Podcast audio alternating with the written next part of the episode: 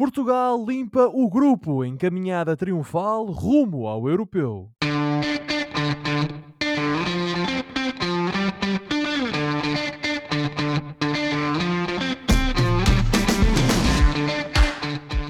Bem-vindos a uma nova emissão dos Meninos de Ouro, o programa para quem gosta de bola e que está disponível todas as terças-feiras no Spotify, Apple Podcast, Google Podcast e em todas as outras plataformas onde se pode ouvir e descarregar podcasts. E estamos também na Rádio Barcelos às terças-feiras às 22 horas. Eu sou o Filipe Vieira e comigo estão o José Lopes e o João Pedro Oliveira e estamos novamente reunidos para uma conversa sobre futebol. Meus amigos que estão, boa noite. Estamos no Euro, não é José? É verdade, Filipe. Uh, Aliás, nós já sabíamos que estávamos no Euro. Desculpa, deixa-me formular. Estamos no Euro com uma qualificação perfeita. Exatamente. Uh, boa noite, Filipe. Boa noite, Oliveira. Boa noite ao nosso vasto auditório. É o caso, uh, naturalmente, que temos que pôr ali um asterisco em cima, que é estamos no Euro com uma qualificação perfeita. E depois em baixo, na nota de rodapé, colocamos contra cegos. Pronto. com o devido respeito todas as pessoas que têm deficiências visuais. Uh, isto é uma, apenas uma. uma e, e já agora, e já agora com um bocado de respeito pelos adversários também. Não, Oliveira, porque infelizmente foi a tristeza que se viu. Uh, mas eu já falei sobre isso, vamos falar mais a seguir. Portanto, boa noite e um grande abraço para vocês dois. João Pedro, estamos no Euro? Perfeitos? 100%? Perfeitos. Nunca tinha acontecido. Nunca tinha acontecido. Perfeitos, boa noite, colegas. Foi uma. 36 uma... golos marcados, 2 golos sofridos. Sendo que esses dois golos foram sofridos no mesmo jogo. Vocês já imaginaram o que é que seria o Pauleta contra isto? Hã? Pauleta? 500 golos pela seleção a esta hora. Para quem não conhece, meus nossos ouvintes, este é o velho de Remeiro. Uh, nunca está contente. Chama-se José Lopes. Mas nós não o quereríamos de outra maneira. Não, não, não. Faz parte da piada dele. É o, é o Pedro Poleta faria muitos golos aqui, muitos boots, muitos boots. Uh, mas temos que dar um, fazer um chapeau ao, já que estamos a falar francês, ou pseudo-francês, temos que fazer um chapeau ao Sr. Martínez, porque de facto foi uma qualificação imaculada, verdade, contra seleções mesmo muito mais fracas. A seleção do, uh, saliento, a seleção do Liechtenstein, que, que é composta completamente por amadores e, e que, que muito se esforçaram na, na, na quinta-feira, sexta-feira, creio eu, sexta quinta, quinta, quinta. na quinta-feira, eh, eh, mas sim, adversários muito fracos, portanto Portugal, isto, isto acabou por ser um, um, um longo exercício ofensivo para, para, para o Roberto Martínez e para a seleção portuguesa. E esperemos que nos jogos amigáveis de março uh, sejam com esses, esses sejam contra seleções um bocado mais fortes, que é para Portugal também sofrer um bocadinho. E boa noite, colegas, boa noite, Josué, boa noite, Filipe, boa noite, ouvintes. Ora então, no fecho da qualificação para o Euro 2024, Portugal derrotou a Islândia por 2-0 em Alvalade, isto depois de uma vitória em serviços mínimos no Liechtenstein, a meio da semana, como o João Pedro referiu também por 2-0. Ora, Portugal vence os 10 jogos, fazendo a sua primeira qualificação perfeita na história. Uh, João Pedro Josué, vocês já se apaixonaram pelo futebol de Roberto Martínez? Fala de Josué, velho de remédio. Fala, começas tu. Bom, Filipe, eu acho que não há muito a acrescentar, até porque eh, eu, quando, que há uns meses já valentes, eh, quando ele foi anunciado como selecionador nacional, eu tinha as minhas reservas, explanei-as na altura. Um, durante algum tempo, uh, a realidade deu-me razão, sobretudo quanto às escolhas dele em termos táticos. A partir de certa altura, ele ganha um juízo, digamos assim, se me permitem dizê-lo. Uh, e a nossa seleção começou a cilindrar esses tais adversários muito fracos que eu falava há pouco. E, portanto, os resultados foram aparecendo com naturalidade, tendo em conta a enorme eh, mais-valia que a nossa seleção tem sobre eh, as outras que estão no grupo. Nós agora tivemos uma dupla jornada, primeiro contra o Liechtenstein e agora contra a Islândia. Islândia que tinha sido até, até agora o ponto fraco, o ponto mais baixo, digamos assim, da qualificação, com aquela, aquela vitória por um zero na Islândia e muito tremida por parte da seleção, mas foi o que foi. Eh, mas esta dupla jornada, o que, é que, que, é, que há a dizer? São dois jogos que foram entendidos, a meu ver, por parte dos jogadores da seleção, e não vou estar aqui a diferenciá-los, porque feitas as contas vai dar ao mesmo. um, vamos, temos aqui duas partidas que foram encaradas como dois amigáveis, mas foram encaradas como dois amigáveis no verdadeiro sentido da palavra, quase amigáveis de pré-época, porque contra o Liechtenstein, que é uma seleção fraquíssima, Uh, como há pouco vocês estavam a referir, uh, repleta de amadores e com um estádio cheio eh, de imigrantes portugueses e, e, dos nossos, nossos compatriotas que estão lá fora, eh, alguns certamente no Liechtenstein, outros nos arredores, nos países à volta, e que se deslocaram, e aí se calhar eh, teriam merecido um bocadinho mais de empenho por parte dos jogadores, sobretudo quando vimos provavelmente a nossa seleção a jogar na sua versão mais ofensiva em termos de 11 e em termos táticos. Eh, não podemos esquecer que praticamente eh, a nossa seleção jogou só com eh, podemos dizer que o João Cancelo eventualmente no papel que lhe foi pedido era um lateral, mas ainda assim nós acabamos por jogar com uh, três jogadores defensivos, digamos assim, uh, e acabamos por jogar com sete jogadores ofensivos, mas o resultado final acabou por ser 2 a 0. E aí provavelmente pedia-se um bocadinho mais de empenho por parte dos nossos jogadores para uh, pelo menos dar um bocadinho de, de, de, alegria a esses nossos imigrantes que lá estiveram. Uh, mas tanto essa partida como a outra a seguir contra a Islândia foram partidas jogadas uh, ao relantim, em que os jogadores também não estavam para se chatear muito. tivemos pelo menos nessa primeira partida contra o Liechtenstein, alguma experimentação. nesta última, já contra a Islândia, o 11 inicial já foi um bocadinho mais uh, conservador, digamos assim, uh, e já tivemos uma tática já mais próxima daquilo que será o normal e que será expectável em jogos a doer. E já foi um 11 mais aproximado. Exatamente. Fora ali o João Mário, que jogou na direita, na lateral. Mas ainda assim voltámos a ter, uh, certo, uma vitória, mas novamente uma exibição muito, parece-me a mim, pausada, muito tranquila, muito ao. A qualificação estava feita, estes jogadores têm outros, outros desafios, digamos assim, em termos de clubes, já daqui a uns dias. Eh, a própria Islândia também eh, é uma equipa que, eh, ainda que no passado tenha criado dificuldades, quer a Portugal, quer a outros adversários, também não tem muito para oferecer, digamos assim, em termos de, de desafio relativamente às equipas contra quem joga. E, portanto, foram dois jogos que, com a devida naturalidade, a nossa seleção ganhou, sem grande esforço. Parece-me a mim que também essa, era essa a ideia, pelo menos da parte dos jogadores, e portanto lá conseguimos a qualificação perfeita de que vocês falavam, uh, num grupo naturalmente com adversários uh, muito de qualidade duvidosa, digamos assim. Cegos! Havia, Cegos! Havia, não quero repetir, Oliveira, aquilo que disse há pouco, até porque vocês já estavam a ficar aí meio indignados.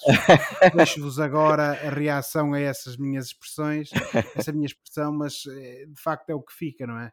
Eh, temos essa qualificação perfeita da parte da nossa seleção contra jogadores, contra equipas que pouco ou nada ofereceram. Aliás, isto depois no final do dia é sempre uma questão de números.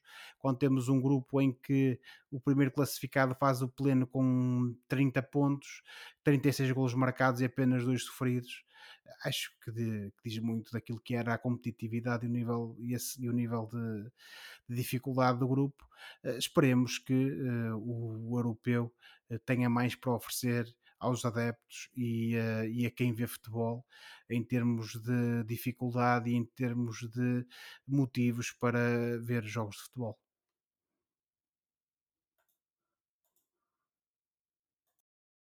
João Pedro Josué não está convencido, portanto, convence-nos tu da, da, brilhante qualificação de Portugal e do trabalho de Roberto Martínez.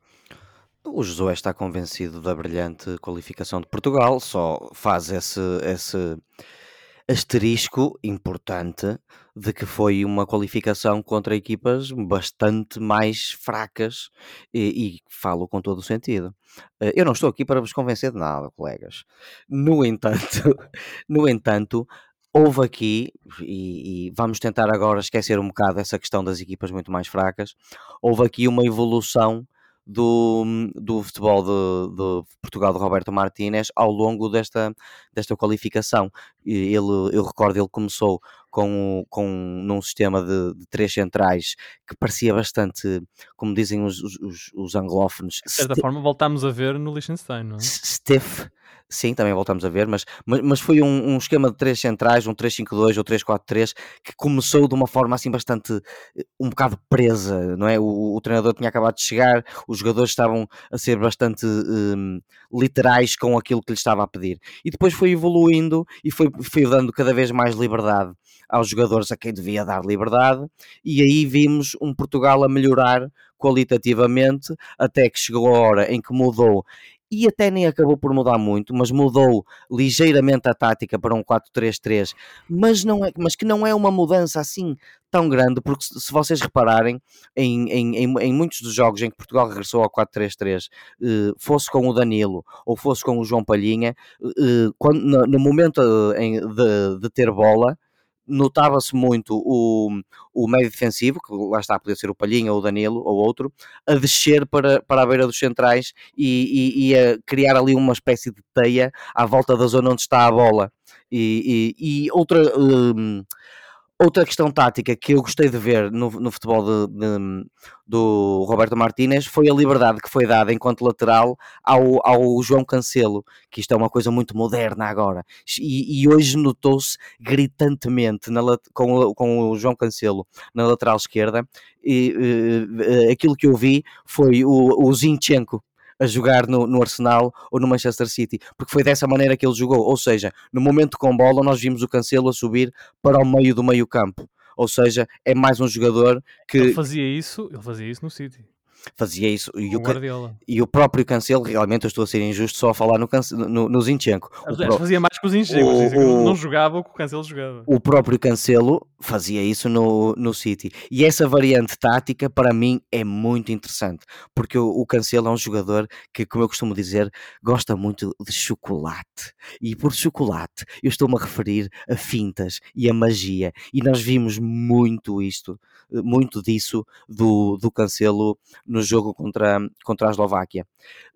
No mais, foi uma evolução interessante que, que acabou com Portugal a praticar um futebol atacante uh, atrativo, boas jogadas e muitos golos, como já todos referimos. Agora resta é fazer o teste do algodão. E o teste do algodão chega na competição internacional que é o Euro 2024. Portanto, será legítimo dizer que qualificação a 100% ótimo, estamos todos contentes com isso, há mérito nisso, mas ainda ninguém tirou as dívidas, as, dívidas, as dúvidas todas em relação a Martínez. É acho, que é, acho que é, muito, é justo dizer isso, porque uh, lá está, por causa da diferença de qualidade uh, em relação às outras equipas, e é justo dizê-lo. E portanto, só vamos conseguir tirar essas dúvidas no verão, no europeu. É isso? Se calhar podes começar a tirá-las nos, nos amigáveis de março, creio eu, creio que vai ser em março, dependendo um bocado da qualidade das seleções que vamos enfrentar. Provavelmente vamos enfrentar a Arábia Saudita e o Qatar e essas seleções. Isso, é que, isso agora era, é que era engraçado, não é? Deixei-me só dizer que uh, o, o, pleno de, de, jogos do Mr. Roberto Martínez e desta seleção resume-se às 10 partidas do nosso grupo contra estas seleções de qualidade duvidosa, digamos assim, que tivemos a, a referir agora. Sim, ele, tem 10 jogos feitos, tem 10 jogos ganhos, são 10 jogos oficiais. E é, e é, aproveitar essas duas pérolas que temos, chamadas Bruno e Bernardo. E, e, e que combinaram e muito bem e no lance do primeiro golo. No lance muito do primeiro bem. golo, belíssima combinação entre os dois. São claramente os dois melhores jogadores portugueses. E o Bernardo, e de vos lixar, não é o nono melhor, é mais do que isso. Esse ídolo é para, para a malta do bolador, não é? É, é para a malta em geral que não concorda comigo. Exato, exato. exato. Eu sei que, que vocês concordam. Claro, eu concordo. Completamente. Top 3. E o Bruno também é um enorme jogador. Quanto mais não seja, porque, porque veio do, do Seixal. O Bruno tem o azar de estar no clube em que está, mas eu estou com Mas claro, é, é a resposta eu que eu, eu estava à espera de ouvir. Vinda de um benfiquista. O, o Man United é referido neste programa e vem do Josué, de... atenção. Vem Eu não sei o que é que vocês estão a falar. Ora, Portugal termina assim a qualificação para o Euro 2024 com 10 jogos, 10 vitórias, 36 golos marcados, 2 sofridos. Julgo que é a qualificação mais bem sucedida de sempre, não só ao nível de, de, do resultado, 10 jogos, 10 vitórias, mas até ao nível de golos marcados. Portugal tem 36 golos, acho que nunca tinha marcado tantos golos numa fase de qualificação. Para isso, muito contribuíram os 9 golos marcados ao Luxemburgo, obviamente. Um, num jogo, da, num jogo da, desta fase de grupos.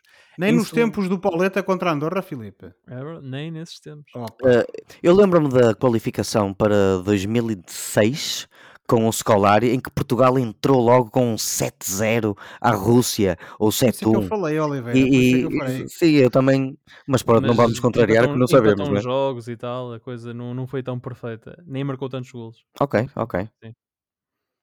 Confia em mim nisto.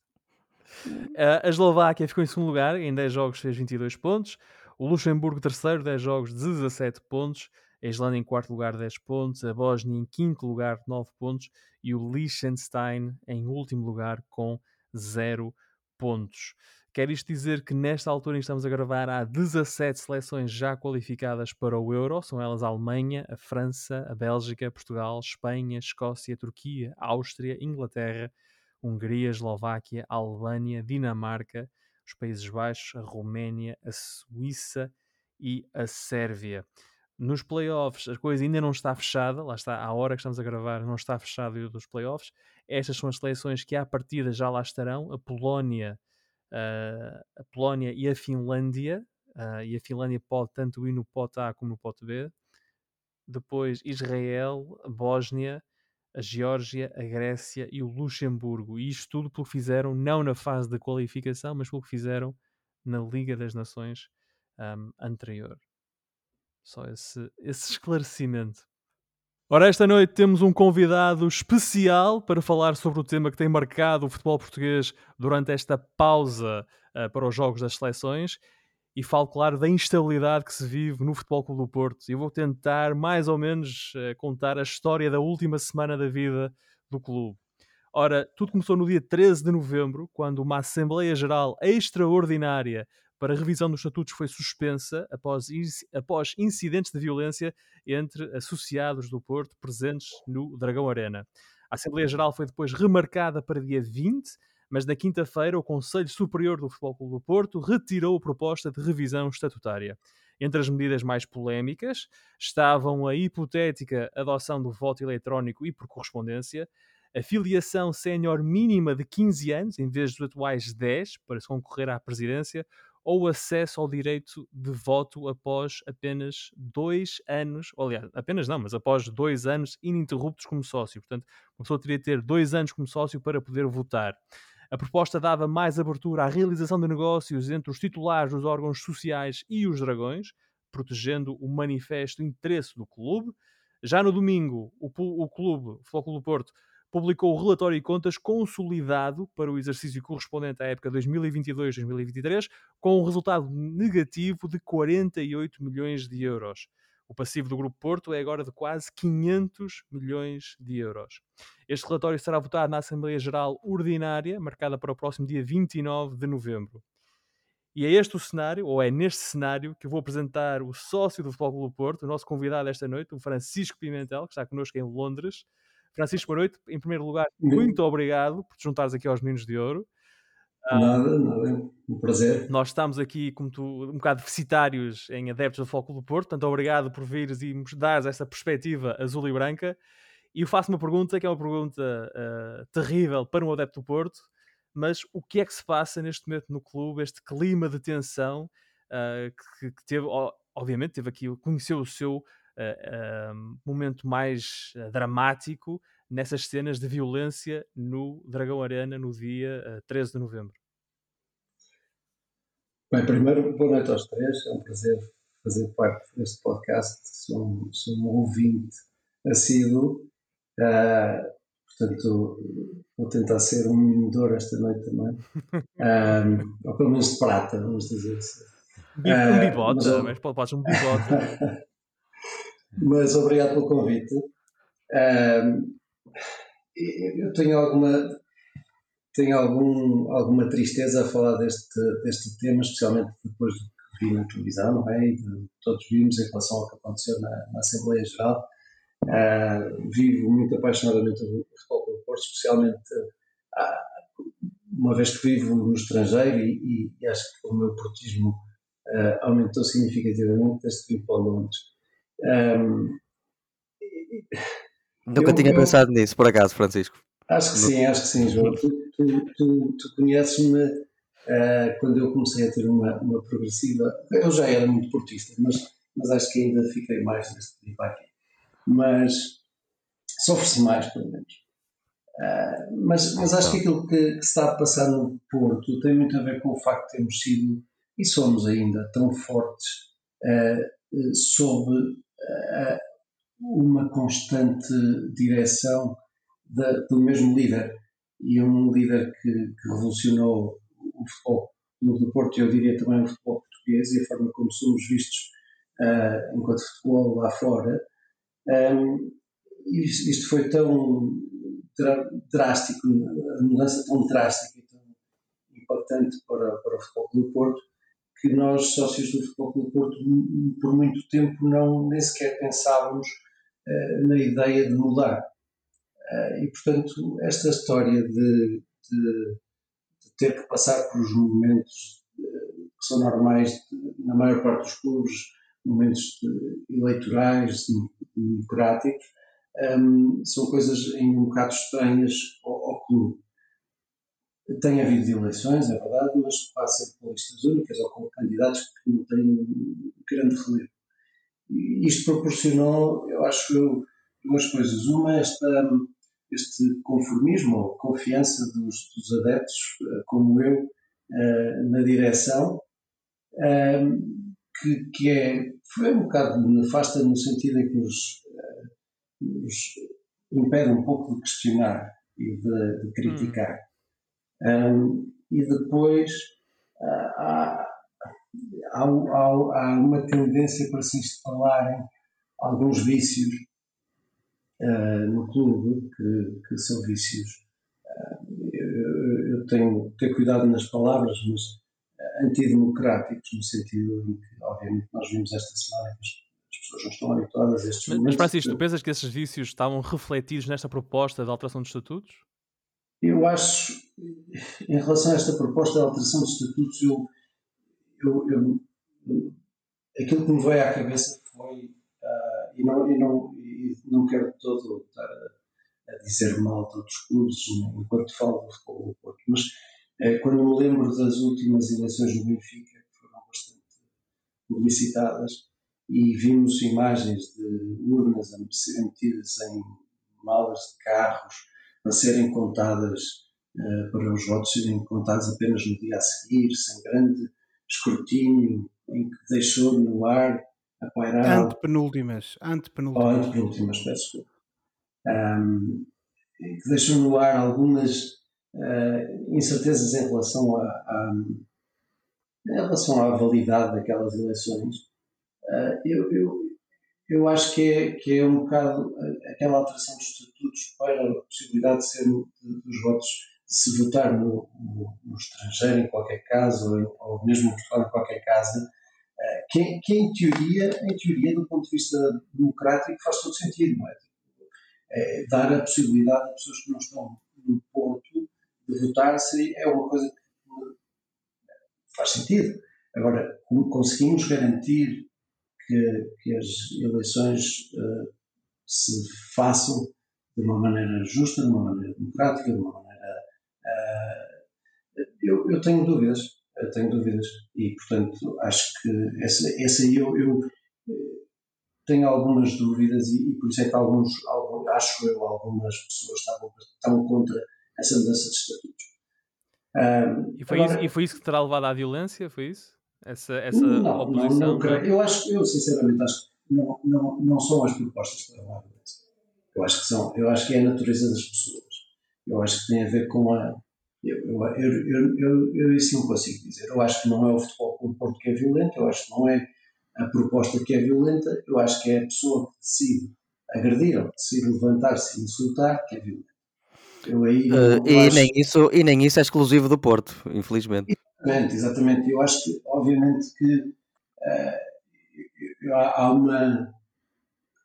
Assim, é, é, isto, isto em termos mediáticos é ótimo. É, é, é ótimo Uh, e, portanto, eu, eu, eu, não, eu não estou de maneira nenhuma a desculpar, até porque a minha posição é bastante clara. Eu fiquei muito triste com o que se passou e, e, e acho inadmissível que, se, que, isto possa acontecer. E, portanto, acho mesmo que, que espero, espero, que haja consequências e espero que haja uh, garantias de que, que, isto não se repita.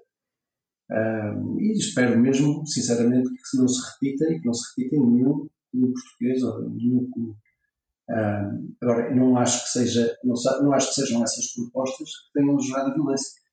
Podemos concordar, podemos discordar e essa é, Tu, se é tu tivesse estado presente aí, se, se aquela proposta tivesse sido levada a votos, terias votado a favor ou contra?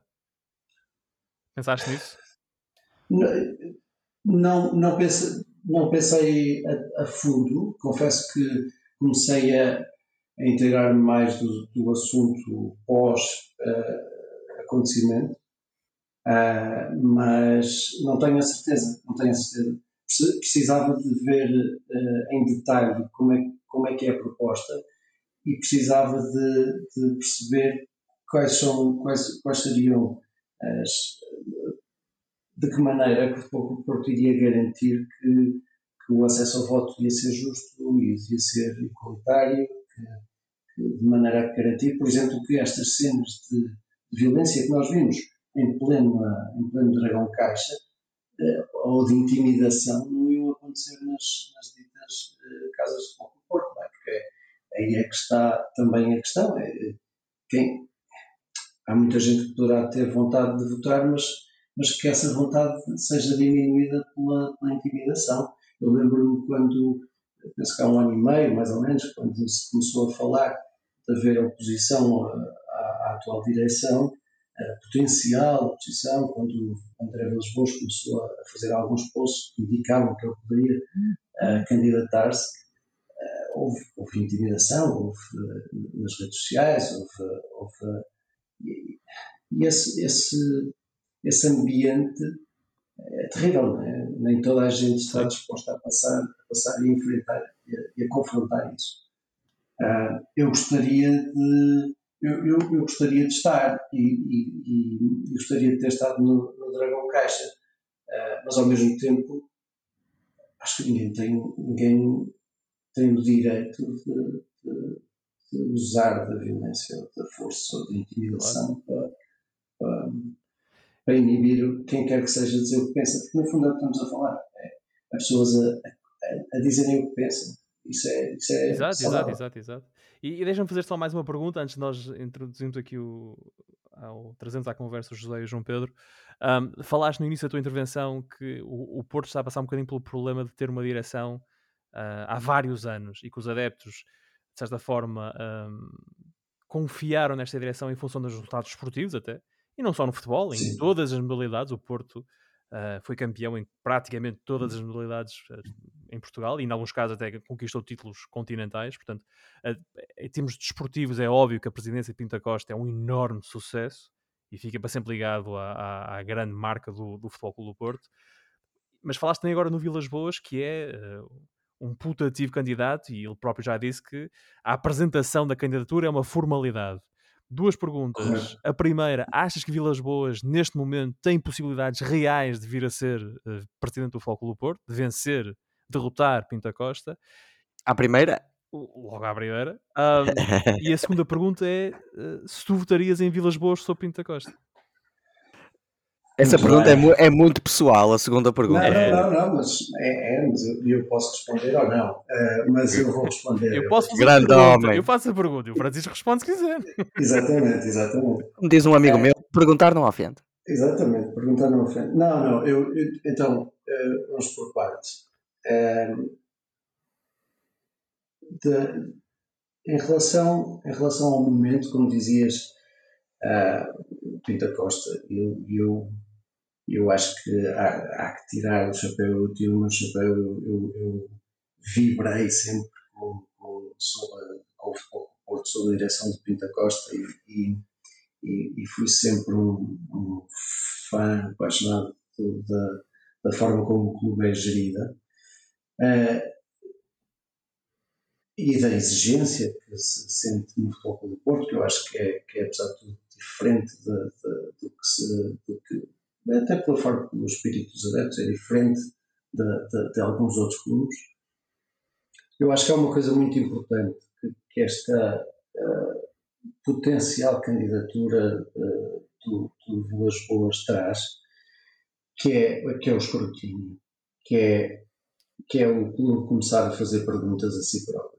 É, uh, ok, as coisas funcionam, uh, o Futebol Porto, ano após ano, até no, inclusivamente o ano passado, em que começámos muito mal a época e acabámos a época a um ponto do Benfica, uh, o Futebol Porto a sofrer mais, a sofrer menos, tem, tem, tem mantido uma, uma estabilidade exibicional em, transversal às, às modalidades que, que, de facto é, é, é salutar. Uh, e, e, difícil de ignorar, não é? É difícil de ignorar. Mas, ao mesmo tempo, uh, nós passamos por dificuldades financeiras com, a cair em, em, em, situações de, fer, de, fer, de incumprimento de fair play financeiro, uh, que condicionaram muitíssimo o investimento do clube, condicionaram muito a forma como como partimos para, para as épocas desportivas, em termos de contratações, em termos de, de, eh, enfim, de saúde financeira e, e, e, esta candidatura de Vilas Boas, ainda que, a tua pergunta era se eu acho que eu tenho de ganhar as eleições, eu não sei, eu não sei, eu sinceramente tenho muitas dificuldades em responder essa pergunta, não sei, mas sei que pelo menos é a primeira candidatura que eu vejo como uh, que, que, que vejo que põe os adeptos a pensar e que vai ter e que tem uma dimensão e uma, e uma seriedade suficiente para uh, criar este, uh, este debate. Este debate é importantíssimo no Futebol do Porto. E aí, mesmo que o Vilas Boas não ganhe as eleições, este debate começou. E é este debate que eu acho que é muito saudável para o clube e o clube só pode ganhar com ele. E por isso é que eu também acho tão triste que haja adeptos que que nem querem o debate, uh, que nem o debate querem. Uh, e, portanto, a primeira pergunta é: não sei se o Vilas Boas uh, tem, tem condições de ganhar, vamos ver. tem, o que eu sinto é que tem, está a estruturar uma candidatura suficientemente séria para trazer ideias para a mesa e a, e a pôr os adeptos a falar, e a criticar, e a questionar, e a, e a não dizer amém a tudo que, a tudo que é feito pela direção do clube. Certo. Em relação à segunda pergunta, eu acho, uh, perante as candidaturas, eu, eu creio que há mais uma ou duas candidaturas apresentadas. Certo, é. Obviamente, há, é, acho que é o, acho que o Pinto Costa candidatar-se, obviamente, uh, é a sua direção. Uh, e depois acho que acho que é o, o, aquele Nono Lobo, creio que se vai recandidatar também. O Nono Lobo, sim, que já foi candidato em 2020, sim. Exatamente. E nas anteriores tinha havido o José, José Fernando Rio. Lugar, lugar, ele, esse não sei se. se julgo que esses dois candidatos em 2020 tiveram a volta de 30% dos votos. Acho que foi qualquer coisa. Exato, que já é, assim, já é bastante. Já é qualquer coisa, sim. Já é bastante significativo. E, portanto, perante esses resultados e, e, e e tendem, uh, desculpa, perante essas candidaturas e, e depois uh, aparecer, aparecendo no Vilas Boas, como eu disse, eu acho que está a fazer de uma forma séria uma, uma apresentação de candidatura, está a preparar um projeto que eu não conheço ainda, uh, mas e, e face a uma série de momentos do futebol do Porto nos últimos tempos, em termos de direção, em termos de gestão, gestão do clube, uh, algumas contratações, algumas, alguns negócios, algumas, uh, alguns resultados financeiros, eu, eu ponho seriamente a hipótese de, de, de votar no André Vilas Boas, sim, ponho, ponho.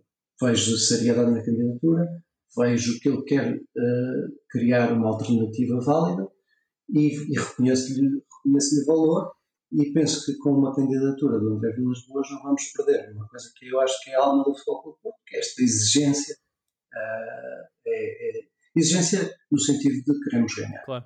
que no fundo num, num clube de futebol é o, é o que importa. É?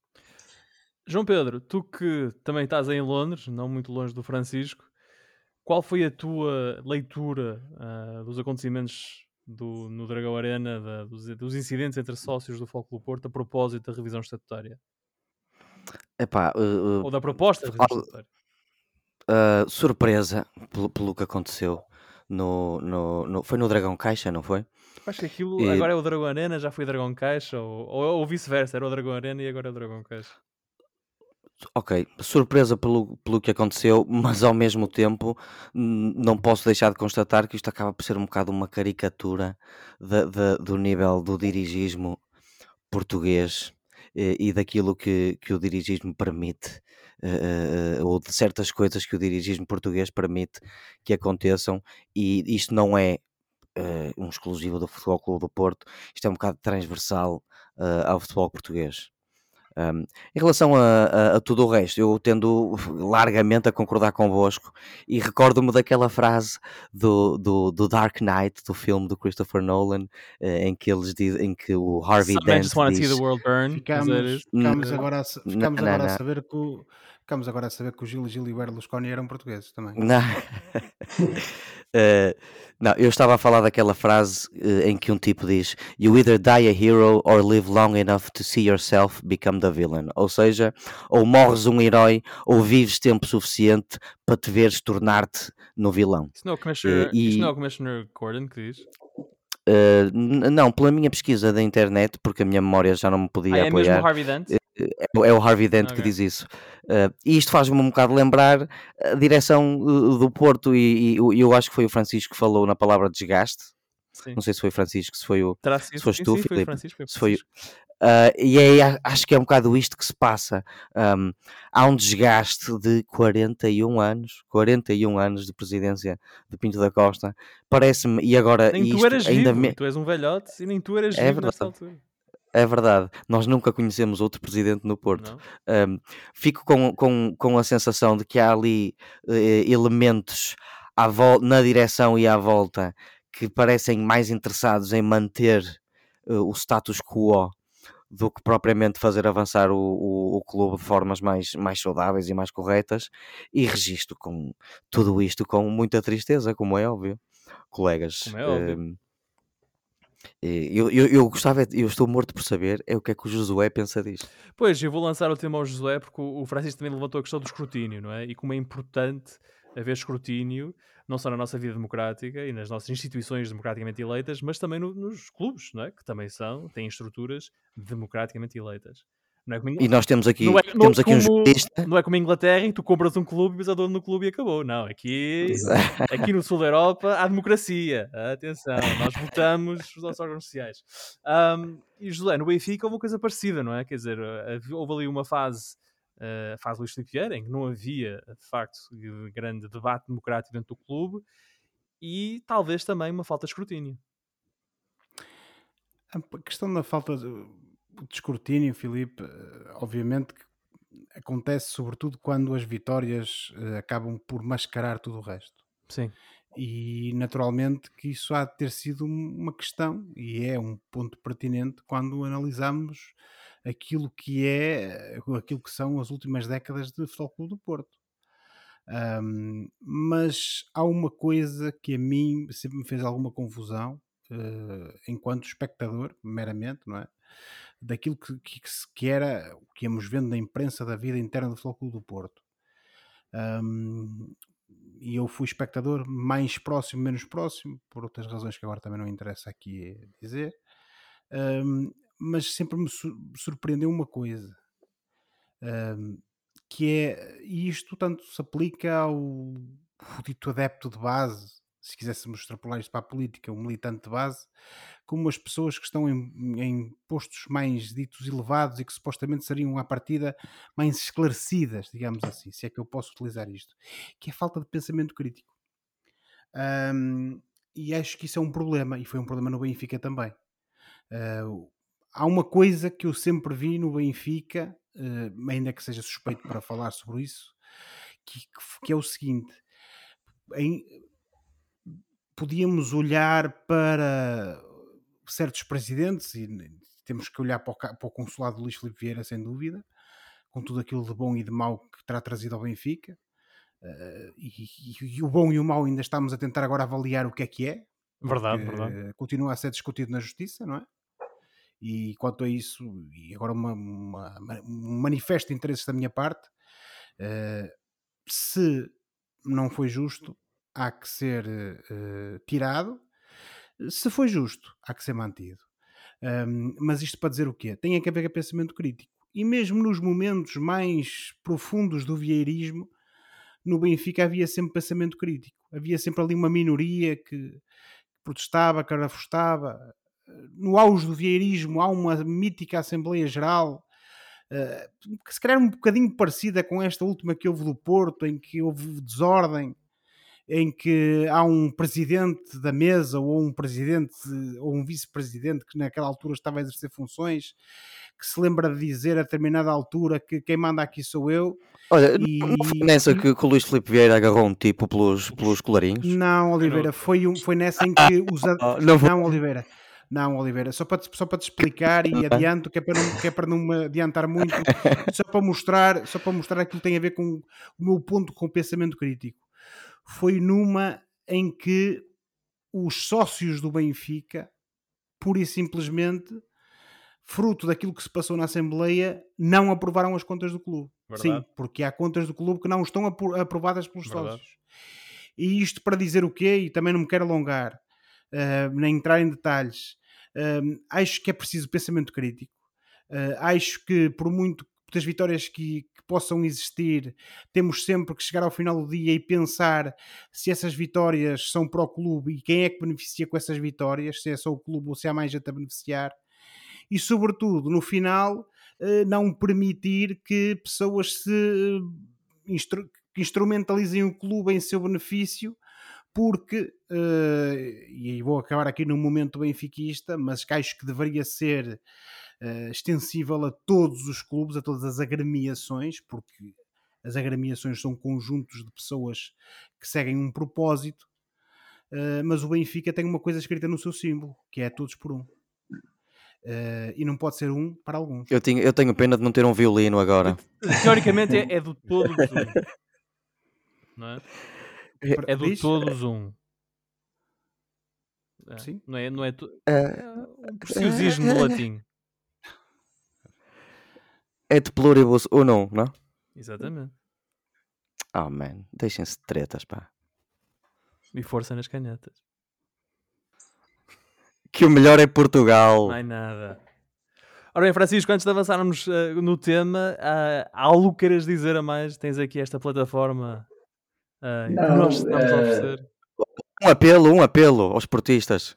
Ah, não, aos esportistas é que, estejam, é, que estejam, é, que, é que participem neste, neste debate, é que, é que tragam as suas ideias para, para a rua e que, e que e quanto mais gente houver a dizer aquilo que pensa, a criticar, a, a, a propor, eh, mais, melhor o clube será, mais, mais, uh, e mais unidos estaremos também, porque depois uh, seremos melhores assim. Uh, uma coisa que, que o José disse também é este, em relação a, a, este, a referir os, os, potenciais negócios das, das, das, das, direções e se nós não começarmos a questionar e a perguntar e de facto a, a tentar entender como é que as coisas são feitas e as, as direções estarão muito confortáveis a fazer a, a gestão do clube da maneira que que, que lhes apetece. É? E, e,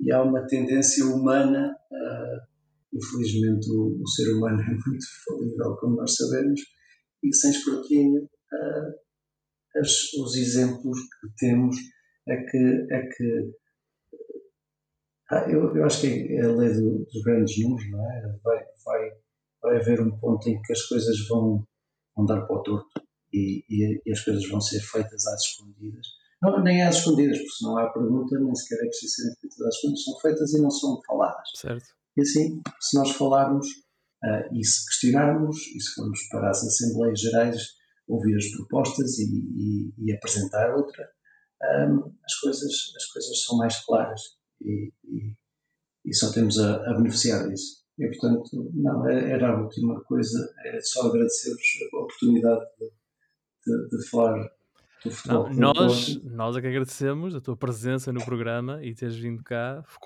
conversar e falar sobre o assunto. Mais nada. E comprovar que de facto é possível falar de futebol de uma forma civilizada, pessoas com adeptos de clubes diferentes, a falar de um neste caso um clube que é, o, que é o teu, que é o Porto, mas de forma completamente civilizada e racional. É, meu, dois clubes como o Benfica e como o Porto a falarem civilizadamente. É verdade. Olha, só, só menos os nossos atuais presidentes, não é? Pensassem todos assim. É, era mais saudável. Acho que sim, acho que sim. E o Varandas também, que ele mandou a sua chega, mal pôde. Ele andou caladinho, não é? E depois. Sim, mas... mas, mas, quando lhe perguntaram, ele teve. Ai, acordaram para a vida, finalmente. Exatamente. Teve que mandar a sua chega. Francisco, em meu nome de João Pedro e do José, muito obrigado por teres vindo e participado Obrigado. do programa e, e, conversar sobre o Porto, mas vou-te convidar e vou-te desafiar para ficares por aí, porque agora vem o Fora de Jogo, que é o momento do programa em que olhamos para o que se passa fora das quatro linhas e oferecemos recomendações ou sugestões aos nossos ouvintes. Francisco, és o convidado, isto é a regra da, da circulatura do quadrado. O convidado fala sempre primeiro. Portanto, qual é que é o fora de jogo? Tens um minutinho para expor aí uh, algo que nos vá uh, entusiasmar, a motivar a ler, a ouvir, a ver, qualquer coisa. Muito bem. Eu, eu, eu trouxe como recomendação um livro que, que acabei de ler e, e, e gostei muito, que é o Os Transparentes, de, de Onjaki, um, um, um, autor angolano, uh, jovem, e, e, que eu achei excepcional, não conhecia, foi o primeiro livro que, que li dele um, um retrato de Luanda, um livro eh, escrito com, em, em, em realismo mágico, que é, um, que, é um, que é um género muito na moda, na, especialmente, eu, eu, diria especialmente nos, nos livros uh, em português, um, uh, eh, talvez muito uh, influenciado, influenciados pelo Saramago, não é? sim, sim, sim. Vemos muitos autores a aparecer a escrever realismo mágico. Uh, eu gostei muito do retrato em Gollum, com imagens lindíssimas uh, sobre, diria, um caos organizado em que aquela cidade vive, as influências que, que receberam da, dos, dos, seus tempos mais conturbados, das, das influências portuguesas, influências cubanas, chinesas. é muito interessante e eu definitivamente recomendo. Os Transparentes, muito obrigado, Francisco. João Pedro, e tu, o que é que trazes? Bom, colegas, no verão em que o mundo regressou ao cinema para ver três ou quatro filmes, nomeadamente o Oppenheimer, o Missão Impossível, etc., eu não fui ver esses filmes todos. Por isso, eh, esta semana eu vi um deles que foi o filme Barbie, que é uma fantasia e comédia realizada pela atriz, argumentista, dramaturga e realizadora Greta Gerwig. Eh, eu gostei bastante deste filme, é um filme bastante engraçado. E isto é basicamente sobre a Barbie, a Barbie neste caso estereótipo, portanto aquela Barbie a primeira, a original, que, que é a mais popular de todas as Barbies na, na Barbilândia, uh, começa a experienciar uma crise existencial. E, portanto, ela tem que viajar para o mundo humano eh, para perceber-se a si própria e descobrir o seu verdadeiro objetivo. E leva consigo o seu eh, mais ou menos namorado, que é o Ken, obviamente, eh, brilhantemente interpretado por esse grande ator de comédia, que eu considero de comédia, o Ryan Gosling.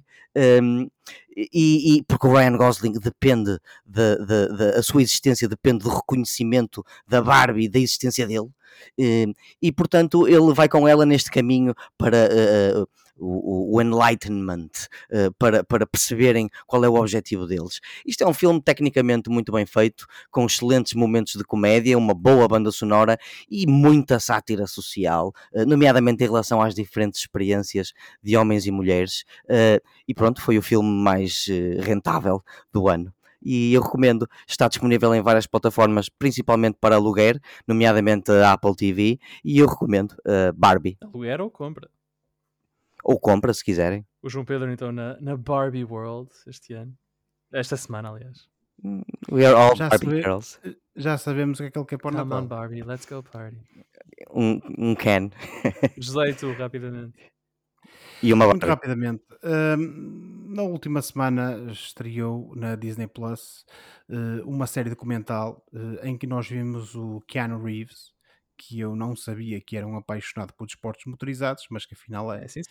Uh, e em que ele, no fundo, protagoniza, enquanto moderador, entrevistador, o que quiserem dizer, uh, uma série documental que é uh, Braun, A História Impossível, ou Braun, The Impossible Formula One Story em que basicamente isto retrata aquilo que se passou uh, numa equipa de Fórmula 1 uh, para a época 2009 uh, que eu me recordo perfeitamente do que aconteceu na altura, mas isto serve para percebermos os bastidores, em que uma equipa de Fórmula 1, que na altura era a Honda, que é uma equipa com um histórico enorme na, na competição, eh, pura e simplesmente devido à crise económica que se fez sentir, eh, saiu da competição e eh, tivemos ali um conjunto de pessoas que decidiu e que conseguiu reunir os fundos suficientes para continuar com a, a, a equipa e por lá competir. E de facto, nos primeiros grandes, nos primeiros grandes prémios estavam uh, quilómetros à frente de toda a competição. Depois, naturalmente, que tudo foi mitigado. Há ali muitos jogos de bastidores em que as outras equipas tentam dizer que o carro deles era ilegal muita conversa, muita coisa, mas no final do dia, e a história que se pretende contar, e é aquela que eu recomendo e que torna este documentário especial, é precisamente como uh, a vontade de um pequeno grupo de pessoas, uh, e se calhar isto foi uma das, das últimas demonstrações disto na Fórmula 1, uh, eh, como a vontade de um pequeno grupo de pessoas conseguiu levar uma pequena equipa com um orçamento praticamente inexistente à vitória num campeonato do mundo. Portanto, uh, a minha recomendação é essa, está disponível no Disney Plus. Brown, a história impossível da Fórmula 1. Olha, ó Josué, e a propósito da Fórmula 1, nós temos uma, uma ouvinte também, que é muito fã de Fórmula 1 e que por acaso é a namorada do Francisco e chama-se ah. Raquel. Chama-se Raquel. Por isso eu quero desde já pedir desculpas à Raquel por não a termos convidado a ela e mandar-lhe um grande beijinho. Não é com o Francisco tem estado mal, não é? É, é uma portista ferrenha, portanto um grande beijinho dos meninos de ouro. Um beijinho à Raquel. Exatamente. O que é que ias dizer, Francisco? Não, não, que, que ela ficou sentida por, por convite. Já não vais ser convidado a ir lá à casa, já não vais lá com o jantar. Acabaram os convites, Oliveira. Daí um grande beijinho à Raquel, a ver se ela perdoa. O próximo Braga Porto não vais lá, não, já, já foste. Já foste. Ora, esta semana eu trago um álbum que celebra o décimo aniversário este ano, chama-se, o álbum é o Random Access Memories dos Daft Punk. Os Daft Punk celebram ou celebraram o décimo aniversário do lançamento de Random Access Memories com não uma, mas duas edições especiais desta obra-prima de 2013. A primeira foi uma edição do luxo, que é típica de, do momento que nós vivemos, que acrescenta demos e excertos, etc. A segunda é mais interessante, e é sobre essa que eu quero falar hoje, é a Random Access Memories Drumless Edition, ou seja, é o álbum sem um dos seus elementos mais definitivos, que é a batida. E a um nível puramente musical, retirar as batidas torna mais fácil saborear os tons dos álbuns, quer se trate dos teclados ou das guitarras de uma canção como Give Life Back to Music, ou as cordas, os metais e o steel guitar em uh, Beyond. Da mesma forma, a profundidade. Olha, mas não é tão fixe em festivais. Talvez não, mas para ouvires uh, um domingo à tarde em casa até está jeitoso. Da mesma forma, Talvez. a profundidade dos arranjos vocais, dos arranjos vocais ganha destaque com clareza uh, da alta definição. Por exemplo, Instant Crush revela a fina malha entre as vozes processadas e não processadas de Julian Casablancas, enquanto as harmonias dos Panda Bears se, em, se estendem mais alto em direção aos céus em Doing It Right. Uh, no entanto, pode ser ainda mais impressionante o facto de o álbum conseguir devolver ou dar uma nova vida a Get Lucky, que foi o single que ainda recebia, ainda é bastante popular, uh, ah, 10 anos após o seu lançamento, ao enfatizar o calor nos seus, nos seus teclados envolventes e nas harmonias de Pharrell Williams. O facto de a reedição de luxo do Random Access Memories tê-los devolvido ao top 10 da tabela de álbuns de Billboard 200 uh, sugere que os fãs não se cansam desde disto a Random Access Memories Drumless Edition sugere porque é, que, porque é que isso acontece, porque é uma obra com camadas suficientes para que descascar algumas permita que as restantes brilhem com ainda mais intensidade. Random Access Memories Drumless Edition está disponível nos sítios do costume. E por hoje ficamos por aqui. Para a próxima semana cá estaremos para mais uma conversa sobre futebol e outras coisas. Não se esqueçam que podem subscrever o canal dos Meninos de Ouro, disponível em todas as plataformas de podcast, para serem notificados de cada vez que publicarmos uma nova emissão. E quando subscreverem, avaliem o programa com 5 estrelas. Podem também entrar em contato connosco enviando um e-mail para os meninos de ouro podcast.gmail.com e sigam-nos nas redes sociais. Mais uma vez, Francisco, muito obrigado por ter juntado a nós. Uma boa semana para ti e para a Raquel. Obrigado. Um beijinho para a Raquel. De resto, boa semana, bons jogos. Tchau. Muito obrigado. Um abraço. Tchau, boa semana. Obrigado, Francisco. Boa semana. Tchau. Tchau.